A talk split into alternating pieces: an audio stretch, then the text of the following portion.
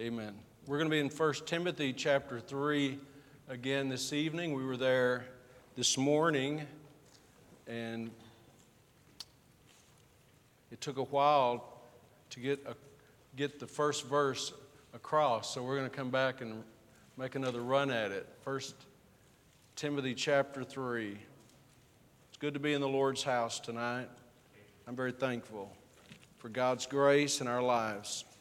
And we're again going to be picking on the pastor tonight. We're going to look at the Bible and qualifications set forth in 1 Timothy, all a part of uh, studying this subject that really is very precious to many of us, and that is serving the Lord, servant leadership. What a blessing. Isn't it a blessing that God would allow us to serve Him? I, as, you know, as the song was communicating in, in my own heart, it's amazing to me that, that God would even save us, really. I mean, that He would love us, that He would pay the price, that He would do everything necessary for our redemption, but then that He would allow us to serve Him. We don't deserve such a privilege, and yet He wants us to be a part of His work. We're laborers together with the Lord.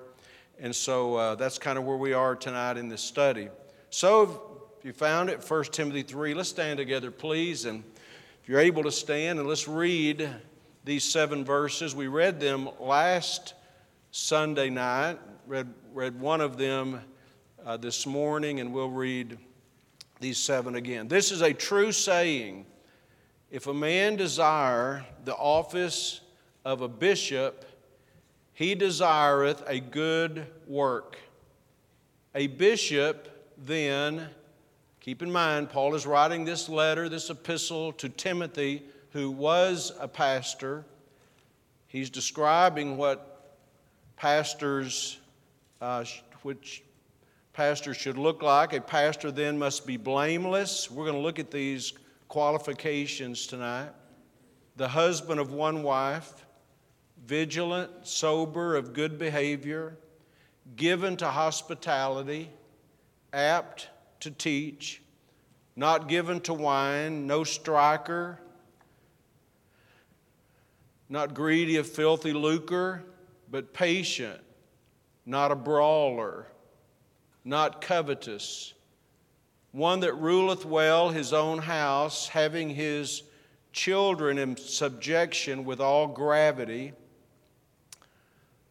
For if a man know not how to rule his own house, how shall he take care of the church of God? Not a novice, lest being lifted up with pride he fall into the condemnation of the devil. Moreover, he must have a good report of them which are without, lest he fall into reproach and the snare of the devil. We're not going to be able to spend really the time that is probably deserved in each of these verses, but we're going to go through these verses tonight.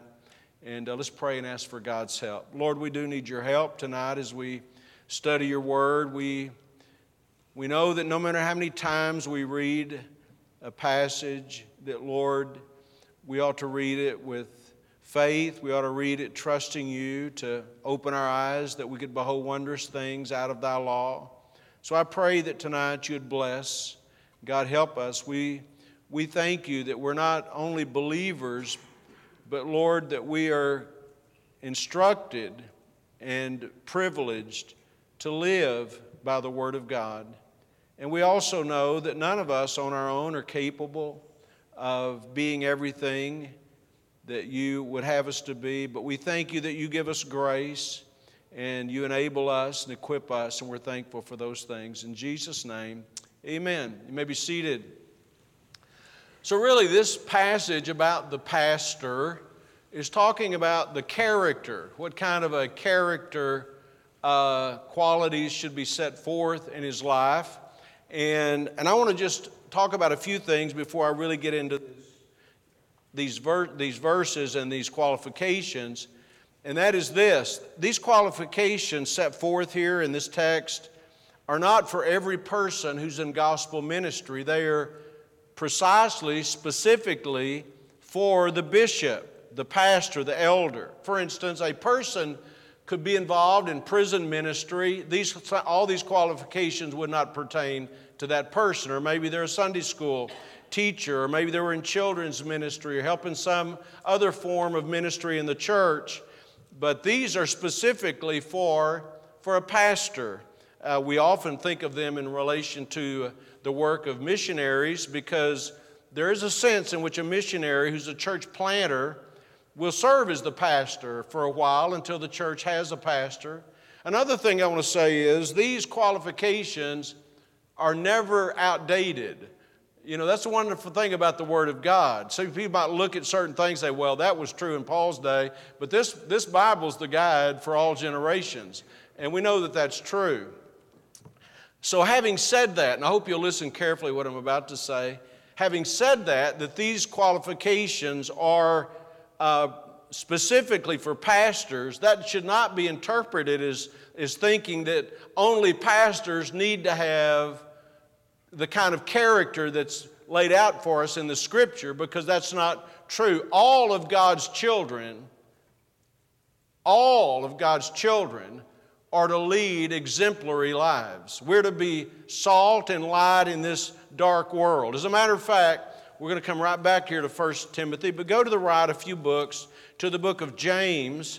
And I want to read in James chapter 3 a passage that, that speaks to that about um, how that people who are in places of leadership, not just pastors, but people in places of leadership, should be concerned about their character, their, their um, integrity, their honesty, their purity, things of that nature.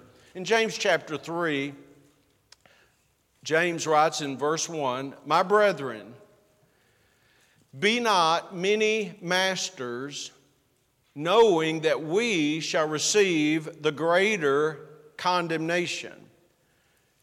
Now, the word for masters there is not talking about slave owners, masters. The word masters is translated from didaskalos, which is a word, common word in the New Testament, and it describes people who are in places of leadership, instructors, leaders, teachers. And James puts himself in that if you look in verse 1 Be not many masters, knowing that we, James was a leader, knowing that we shall receive the greater condemnation. We're going to, what does that mean? Those in positions of leadership are going to be judged by a higher standard. That's just, that's, the, that's life. That's the way it is. And I think in our church, we try to, we try to help people see that, you know, whatever if you're in a place of leadership, you need to be concerned about your testimony. You need to be concerned. None of us are perfect, just like we heard in that song. None of us are perfect. And, but we're to, we're to be ex, lead exemplary lives. I'll take my wife for example. You know, she's not in any official position, but she's a leader among women, and her character matters. Her, her demeanor matters. The way she conducts herself matters. And I'm, I'm, I'm not just rambling because I don't have enough stuff to fill up the hour. I'm saying this as Christians, we ought to be concerned, all of us, about our character, about our integrity, about our honesty, about our purity. All of us should be. Everyone, and, and especially if we're in a place of leadership. Again, no one really is held to a higher standard than that of a pastor as far as the Bible is concerned. But every person, every Christian, and especially every leader should be concerned about their deportment, their testimony, their example. And so, just having, so I say that because you could say, well, I'm not a pastor, so it doesn't really matter about me. Not so. You know, um, I was thinking about this today because it just seems like in our generation, I'm not talking about just in the people I know in our church, I'm talking about just the general tone of our culture. More and more people who are Bible Christians, Bible believers, say they've been saved, act like nothing really matters except being saved. It doesn't really matter how we live, but that's not true.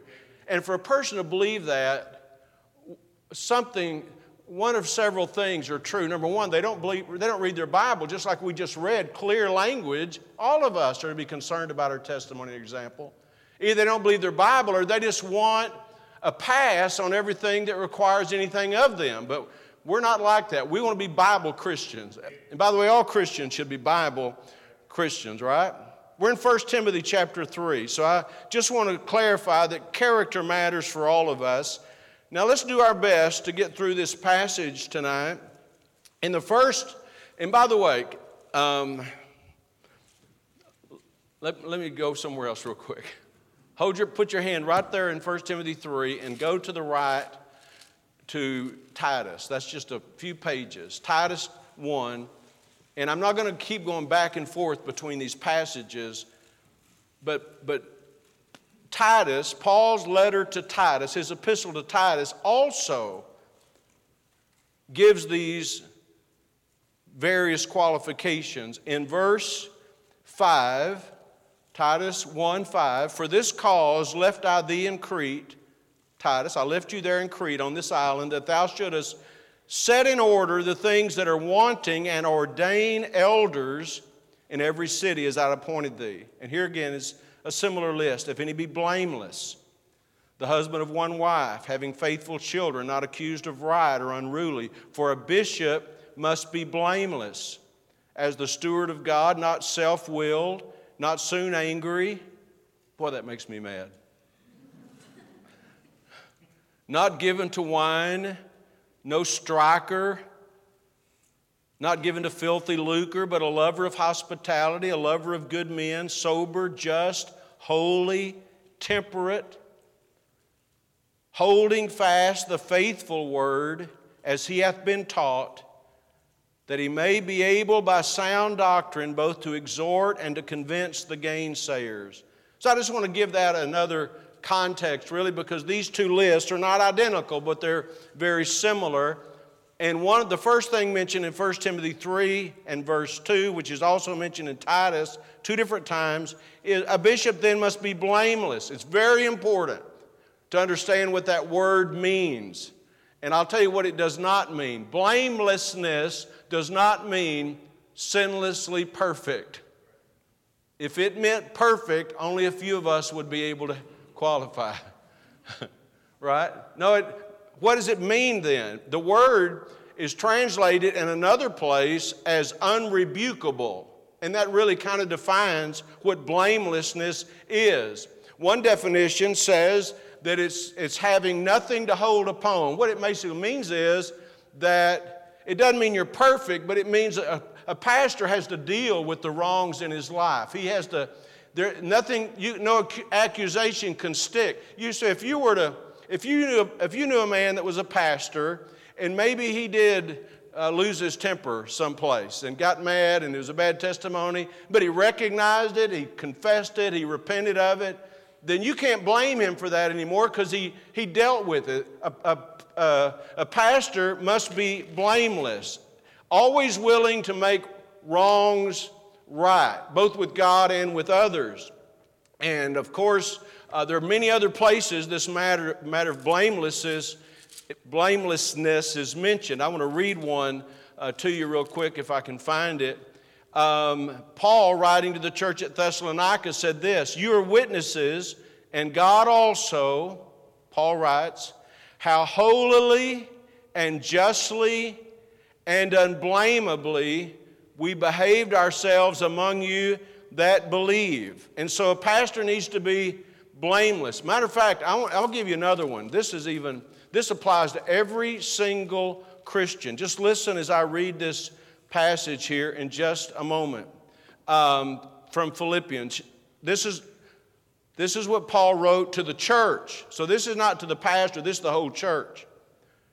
Do all things without murmurings and disputings, that you may be blameless and harmless the sons of God without rebuke in the midst of a crooked and perverse nation among whom you shine as lights in the world. So, right there, it says every one of us are to be blameless. What does that mean? That means we don't have any sin in our life. We're not dealing with, we're not hypocrites. We're not one way at church and another way at home. And that's really a, a, a bishop ought to be blameless because he occupies a high and holy occupation, really, as God's steward. So, all, and by the way, all of us are to live blameless lives. What that, what that means is when you and I do something wrong, we ought to make it right pronto. Confess it and forsake it. No one, no one in your family, no one that lives near you, nobody you work with should be able to point a finger at you and say, He's a Christian. I saw him do this. I know he did this, and he's never made it right. Every one of us are going to make mistakes, but blameless means we make it right. That's what that word means. Some of these I'll give a little more attention to than others. The second one he mentions in verse 2 is the husband of one wife, which who would want more than one mother in law, right? now, what does that mean, the husband of one wife? There's a lot of opinions about what that means. And for one thing, it makes it clear to me, as do other passages, that the pastoral position is for males, right? I believe it's just teaching that a pastor has only one living wife, that he hasn't been married and divorced and remarried to another person. That would make him having more than one. I think that's what that means. Some people believe it just prohibits polygamy, which means which was a common practice in New Testament days. People did. Some people believe that. I think it means more than that. And I think the spirit of that expectation is seen in the further, further down in the verse. Look at it, where it says in verse 4 One that ruleth well his own house, having his children in subjection with all gravity, for a man know not how to rule his own house. How shall he take care of the church of God? And so that's really the spirit of it. It means if you can't keep your family together, if you can't keep your children on board, if you can't keep your marriage intact, how are you going to be a spiritual leader in the church? If a man can't lead his family, according to the Bible, this is not our opinion, this is what the Bible says. If a man can't lead his family, he can't lead the church. So, husband of one wife, that's, that's the spirit, I believe, of that, of that restriction or that qualification. Now, I have just recently, I had this happen to me, a man that's been in the ministry for many years. He's actually serving in another country. And he called me and he said, I want to ask you a question, a theological question. And it was about do I think that a pastor, since it says that a bishop is the husband of one wife, does that mean that a pastor has to be married in order to be a pastor? And that's a good question, isn't it? And I referred him to my wife. I said, I, I don't know the answer, but she does. No. And this is what I said to him I can't dogmatically say that a pastor has to be married. And here's why Paul was an apostle and he wasn't married, right? Jesus was an apostle and sent from heaven to come here, and he was not married. They both had, Jesus was a pastor, of the church, right? The first church he started, he was not married. So I said, dogmatically, I can't say that a pastor must be married. But I think in almost every case, it would be advisable for any pastor or missionary to be married. In the history of our church, uh, since I've been pastor, we've only supported one single missionary and that missionary was serving in a very dangerous Muslim country. And, and in my mind, I, and he was doing a great work. And I thought to myself, it may be to his advantage in that situation that he, that he would, and, we, and since then he's been married and has family, etc. But, so husband of one wife, that's what I think it means and it would be almost wouldn't be it wouldn't be impossible but it would be the exception more than the rule for us to pass, uh, support a missionary who was not married having said that i know some men who were married and pastoring and their wife went to be the lord and they are therefore single and they pastored for a while and I'm thinking of someone for quite a long while. And so I'm just, what I'm saying is, I don't think it has to mean that a pastor has to be married. You follow me? Okay? And, I'm, and, and when I say I'm not dogmatic, that means I'm not dogmatic about it. Let's move on. Verse 2 A bishop must be blameless, the husband of one wife. The third qualification is vigilant. And that means he must have sound judgment. He's got to, he's to have self control. It wouldn't be wise for a man to be a pastor who doesn't have wisdom about financial decisions or even about his own morality or his physical health, not taking care of himself or his leisure, all those things. It means having good, sound judgment, not given to extreme. A fourth one, you might think, well, why do these things even have to be in here? Because God said put them in here. Uh, the fourth one, he needs to be sober, which does not mean that he's not intoxicated. It means he has a, he has a sound mind. He's discreet. He has a wisdom, you know, because the, the mind is a battlefield, and a pastor has to have, have to have sound mind, sound wisdom. And then it says in verse 2 of good behavior. And I, I study these words out, and I'd encourage you to do that in various resources. But good behavior just means it's order, he's orderly and there's an appropriateness about his life. And he, he, he has a sense of, of what is right in his conduct, his conversations, his associations, all that's a part. These are pretty high requirements. Uh, and then a very important one, all of them are important, but verse 2 it says, given to hospitality. A pastor has to be a people person. And that for some people would be would not be a challenge, but for some of us who are more introverted, that is a challenge. You know, I've, you've heard me say this, it's very, very true, very honest with you that I'm, you know, when I started this whole thing about going to church and getting around Christians and, and then dedicating my life to serving the Lord, one of the hardest things for me was just being a people person, more gregarious in my personality, because it wasn't me. I like I'd been I want serious. This is not this is not exaggeration. When I was a teenager, I thought about just being a hermit. You know, I, w- I always wanted to be by myself. I thought about jumping a freight train and just riding somewhere and living in a boxcar. That's the I'm, I'm a very that's what my natural tendency is. But I can't be that way as a pastor. I mean, if I don't even like you, I've got to be nice to you, right? so he has to be, what does that mean? Given to hospitality it means they're friendly, they're approachable, they have a genuine love for people.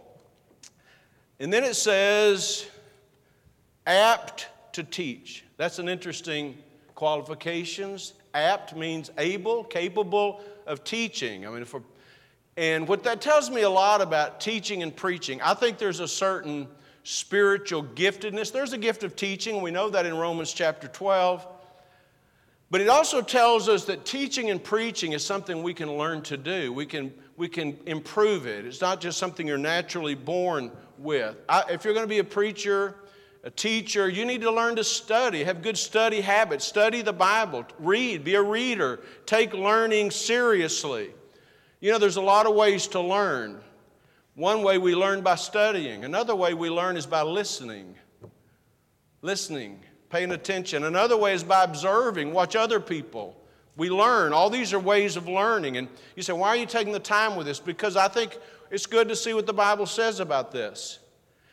And, and not only do we have to be able, as teachers and preachers, to understand truth, but we have to be able to present it in a way that others understand it.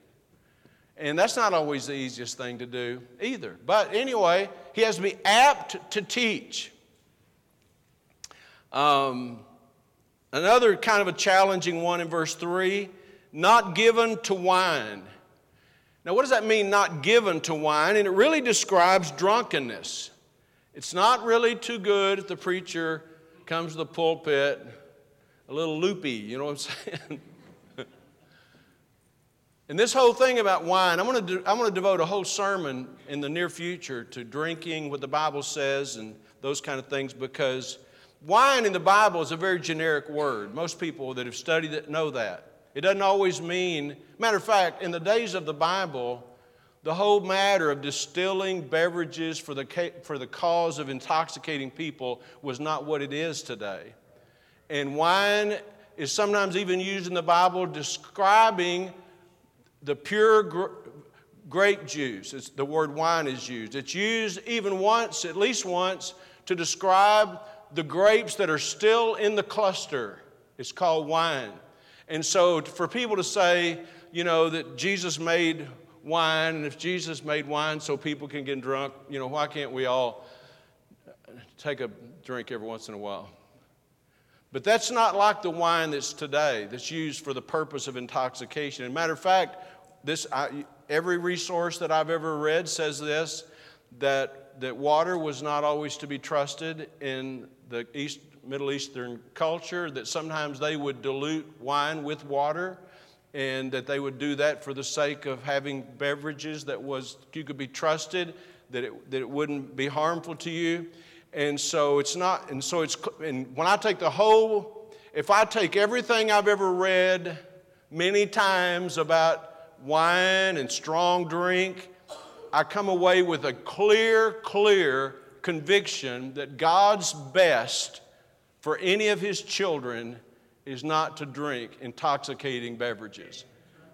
Uh, there's not even a question about that in my mind, and there's much in the Bible about it. So, so but for the pastor, he certainly needs to keep himself away from that. And, and that isn't, I, know, I don't want to dive in, I'll talk, cover this in more detail in the next message when I talk about drinking, but um, that's not even talking about your testimony, what it would do to someone if they sat down at a restaurant and saw me having an alcoholic beverage, what would that, and, and if you don't think that, that matters, then you need to re examine your, under, your responsibility to other people, causing people to stumble. All that feel, goes into that equation. So, not given to wine, and verse three, no striker. That means if you're a bowler, you can't ever get a strike. I don't have any problem with that, Brother Crane. I can't get them anyway. no, a pastor should not be quarrelsome. They shouldn't be contentious. They should be argumentative. They shouldn't be quick tempered. I'm serious about that. They shouldn't be easily angered. No striker. And then it says, not greedy of filthy lucre. Now, that filthy lucre, lucre is talking about money. And all money is not filthy lucre. Uh, so it's more than just covetous. Gonna, it mentions covetousness, but I think it's, it's just it's shady money that it's, it's, it's having financial gain as a part of your motivation for ministry. And uh, many, many preachers, many, many more than you and I would ever know, have been disqualified over matters regarding money and, and various things that were inappropriate having to do with money. Money is a, the love of money, not money, but the love of money is the root of all evil. And so they have to really be, have a handle on that. And then pay, they need to be patient. Verse 3 there, not, not greedy of filthy lucre, but patient. So a pastor has to be patient, forbearing, considerate, kind. Um, you know, because in the ministry, you have to spend a lot of time waiting on God, and sometimes you have to spend time waiting on people. You have to be patient. Um, it's, a, it's a part of the requirement. You're not, it's not like a, being a supervisor where you can always say, Well, I'm going to fire you. If you don't start doing a better job, I'm going to fire you. They're all volunteers. If you fire them all, you don't have anything left. So has to be patient. Not a brawler. That's the next one. Verse 3 not a brawler. And again, that's being confrontational, being argumentative. We're to be peacemakers. And Titus says, not soon angry. And uh, all of us have different personalities, but I think personally, I, every one of these that I've looked at I think, I think relates to every person. I don't think it's just to a pastor. I mean, none of, uh, none of us should be argumentative. None of us should be strikers. None of us should be, but we're certainly not to be brawlers. And then he mentions in verse 3 not covetous. I think that means we're free from the love of money. You know, covetousness doesn't have to just be about money. Covetous means you want what somebody else has. If you were a spiritual leader and you wanted somebody else's ministry or wanted their popularity or wanted their, their whatever it is, and contentment's a great place to be, isn't it? Contentment is important. In the Christian life, again, Paul wrote in the, to the church at Philippi, uh, to church members, about the value of contentment. And so, a pastor certainly needs to learn not to be covetous.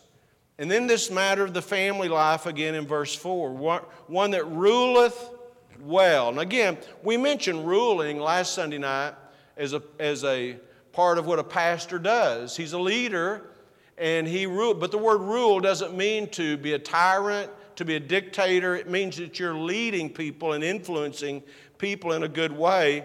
And so it says in verse 5, or verse 4, excuse me, one, talking about this pastoral candidate, one that ruleth well his own house having his children in subjection with all gravity. And then in parentheses, Paul writes, this application. It is an application, a reason. For if a man know not how to rule his own house, how shall he care for the church of God? How can, if you can't lead your own wife, if you can't lead your own children, how can you lead a congregation of people. And so this is, this is an important qualification.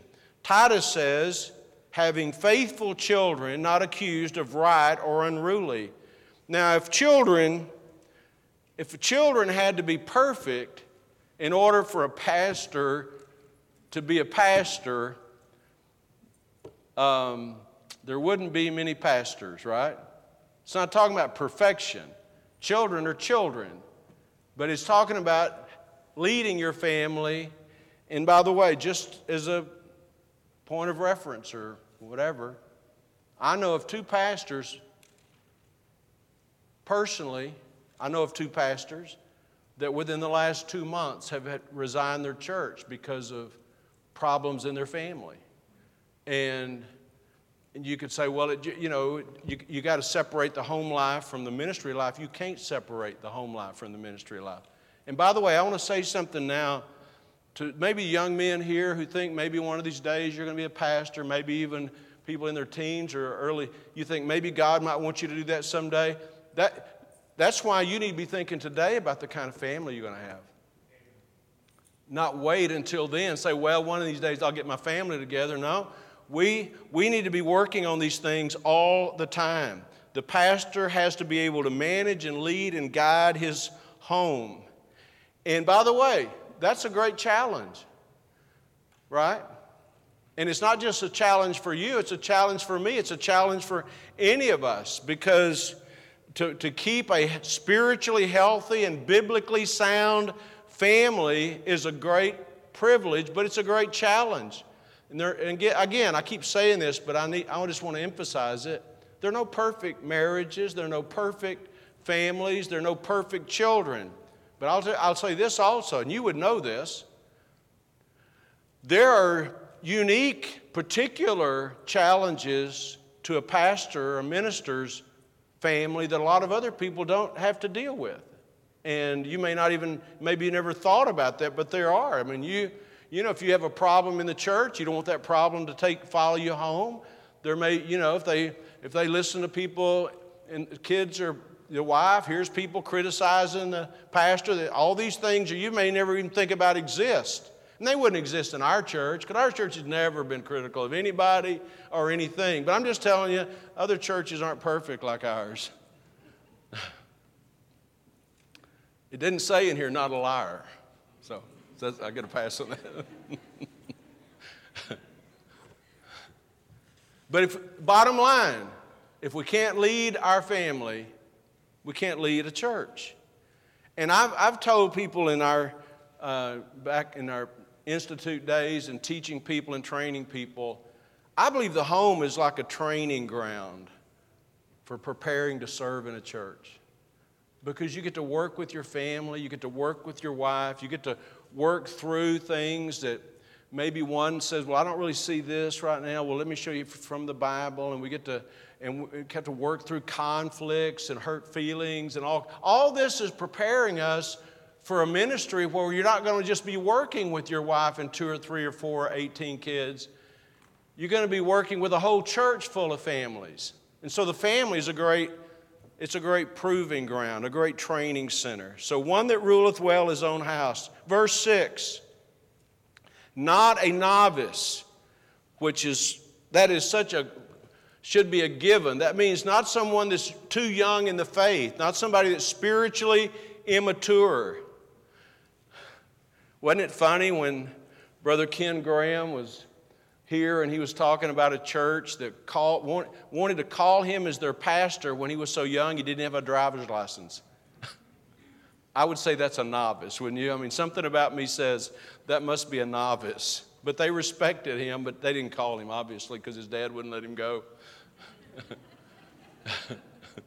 his dad, I, I, think I told you this. His dad said, How it's 40 miles away. How are you going to get there? You, don't even, you can't even drive. You think I'm going to take you 40 miles every time to go to church?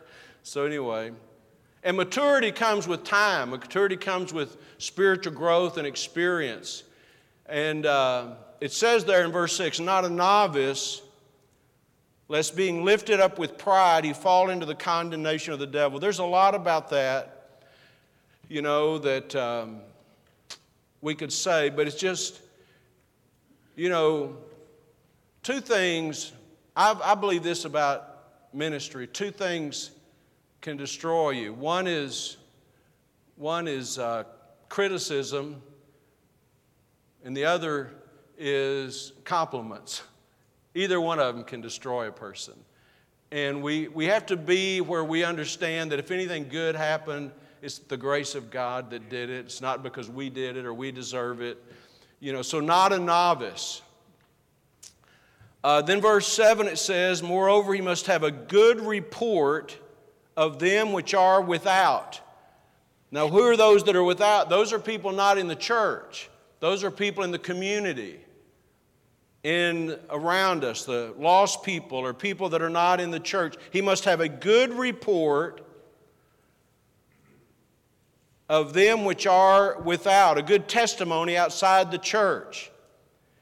Uh, and again, it says, lest he fall into the reproach and the snare of the devil. It matters our our interaction, and that's true of everybody, but it's especially true of the pastor.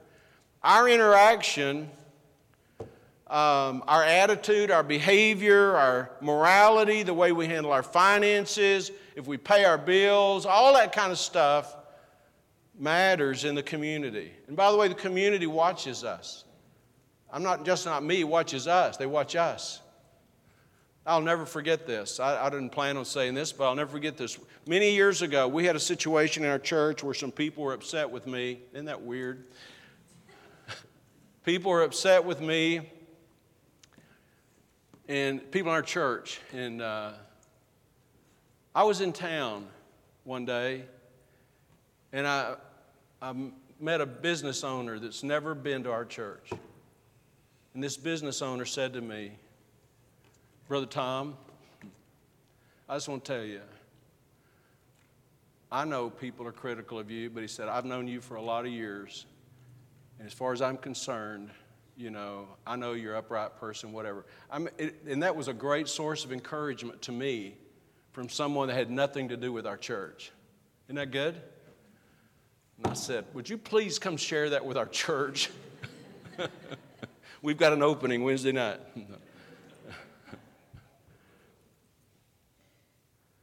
Moreover, he must have a good report of them which are without, lest he fall in the reproach and condemnation of the devil. Now, that's the end of the list here, but I want to, I want to mention a few that, that are in Titus that are not here. A matter of fact, let's just go to Titus. And I'm not going to read it, but I'll just point them out. There are some in Titus that are part of these qualifications, and I'm just going to mention them briefly, I hope. Because one of them, to me, is one of the most important ones of all and that's in verse 7. For a bishop must be blameless as the steward of God, and here it is not self willed. That is a great description of what is not to be a part of a the character makeup of a pastor. But it shouldn't be any of us. Self will means they're stubborn, it's prideful, it's going to be my way, not seeking God's will, just what I want. And uh, the pastor is not an owner, it's not his church. He's a steward of the responsibility, but a self willed leader can be overbearing, impulsive, so not self willed. Another one here in Titus in verse 8 says, a lover of hospitality, we've covered that. A lover of good men, that's a very interesting quality. But the pastor must really appreciate people who love God and serve God. A lover of good men. I'm glad that's in the list. And another one that's in Titus but not in Timothy is in verse 8 where it says, uh, just. Just the word just, J U S T. Just has to do with justice. It means integrity, honesty, being trustworthy being upright, not, not a respecter of persons. And another one in Titus in verse 8 is right after just, and it's holy. He lives a holy life. Again, nobody's perfect, but holiness ought to be a characteristic of God's children, all of God's children. It means they're set apart, separate, separated to God, both as a believer and as a servant of God. And uh, Holiness, by the way, you know this, but I just want to say it. Holiness is not just something that's outward. Holiness really comes from our relationship to God, and, and it's an inward spirit. And then Titus mentions the word temperate, last word in verse 8 temperate, which is self control, a disciplined life. And then we'll close uh, with verse 9, which is a part of the qualifications. Notice the last of verse 8 sober, just, holy, temperate, not a, not a period.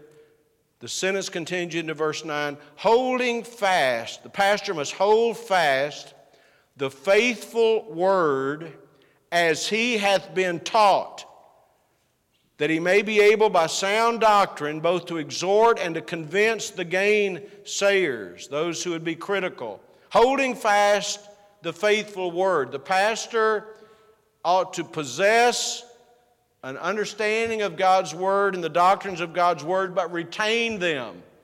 And uh, there's a lot of people who start off believing one thing and then change, not because the Bible changes, but because they change. And it says, as they have been taught. That means we're to hold fast what we have learned.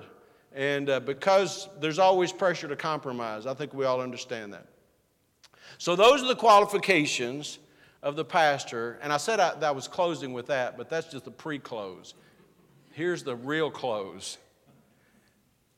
What is, if we just back away from this, if we look at it up close, we see these individual qualities and characteristics that we're looking for in a pastor. But if you back up a little bit and look at it, what you see is the importance of individuals and families preparing their lives to serve. Because you don't call a person to be a pastor or a deacon, a deacon has the same kind of list. You don't call a person to be a pastor or a deacon hoping that they will become that way. You call them because they're living that way. Now, does that make sense to you? And I go back to what we said this morning in the life of Timothy and how Timothy's preparation for pastoring began on his mother and grandmother's knee when they were teaching him the Word of God. And so, all of us, can I just say that and emphasize it for every man? I'm saying man because it's a pastors to be a male, but, I'm, but I, all of us as men and women, we're to be building these disciplines into our lives. All of us. All of us are to be trustworthy. All of us are to be honest. All of us are to be pure and holy. All of us are to be living circumspect lives. And I think these qualities ought to motivate us to be better, all of us to be better for the glory of God. I think sometimes if we don't discipline ourselves, we we put the bar, we set the bar too low for what we expect of ourselves as children of the Most High God, as servants of Jesus Christ. We shouldn't set the bar too low. I read a very interesting quote yesterday on a news page. I was just glancing at some news articles, and there was a quote there from Henry Wadsworth Longfellow.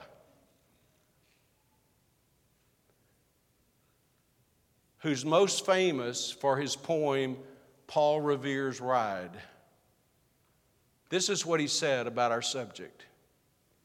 He said, If you would hit the mark, you must aim a little above it. Every arrow that flies feels the attraction of earth. If you're shooting an arrow, you better shoot a little bit higher because it's going to be falling as it travels. And when I read that, I thought, we, we make the same mistakes sometimes. We set the bar far too low for what we expect of ourselves. If you're shooting an arrow, shoot it higher. You follow me? That's all of us. For our honesty, our integrity, our purity, our holiness. And the next time we get into this study, we're going to look at the deacons. And I'm just going to give you this little preface about that. In Acts chapter 6, when the church needed some men and you already know this, but it's just good to think about. The apostles said, Look out among you men that fit this description. They already fit the description. That the church ought to be filled with teenagers and men and women, married and single. The church ought to be full of people who are living holy, godly lives.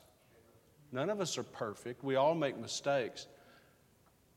But this, this idea, if, you, if you've ever thought this, well, you know, I'm not the pastor and I'm, I'm not a Sunday school teacher, it doesn't really matter how faithful, how dependable, how trustworthy, how. I, no, that's wrong. That's the wrong way of looking at it. Expect more of yourself. You'll never, you'll, you know, if you expect too much of yourself, you'll, I promise you, not one of us will get to heaven and find out, man, you didn't have to live so serious about it. You, were, you spent, no, none of us are going to find that's true. Give our best for the Master. Amen? Makes sense, doesn't it? Young person, that's all of us. And if you don't do it now, assuming that God doesn't just do a, a, drastic work in your life down the road. So if you don't start now, you could make mistakes in your youth that would keep you from being what God wants you to be one of these days. It's true, right? It's true. Let's shoot higher. Let's bow our heads for prayer. Father, it's just a blessing to read your word and to look at what your word says about leaders in the church. And, and Father, we've said already in this sermon, we've said it many times in our life, none of us are worthy, none of us can make, meet the standard of what you want us to be and on our own, but we thank you that by the work of your grace, by the power of salvation, regeneration, by the grace and the work of the Spirit of God in our life and the Bible to guide us, Lord, you allow us to strive to be what you want us to be as citizens of heaven. We thank you for that. God, would you work in our hearts? I pray tonight that you would in all of us. God, that we might want to be our best for you, for your glory, for your honor not for any reason for us to boast or think we're better than anybody else, but that you would be pleased. Help us to encourage each other and exhort each other and edify each other and pray for one another. And Father, to embrace what you say in your word. While our heads are bowed and while folks are praying,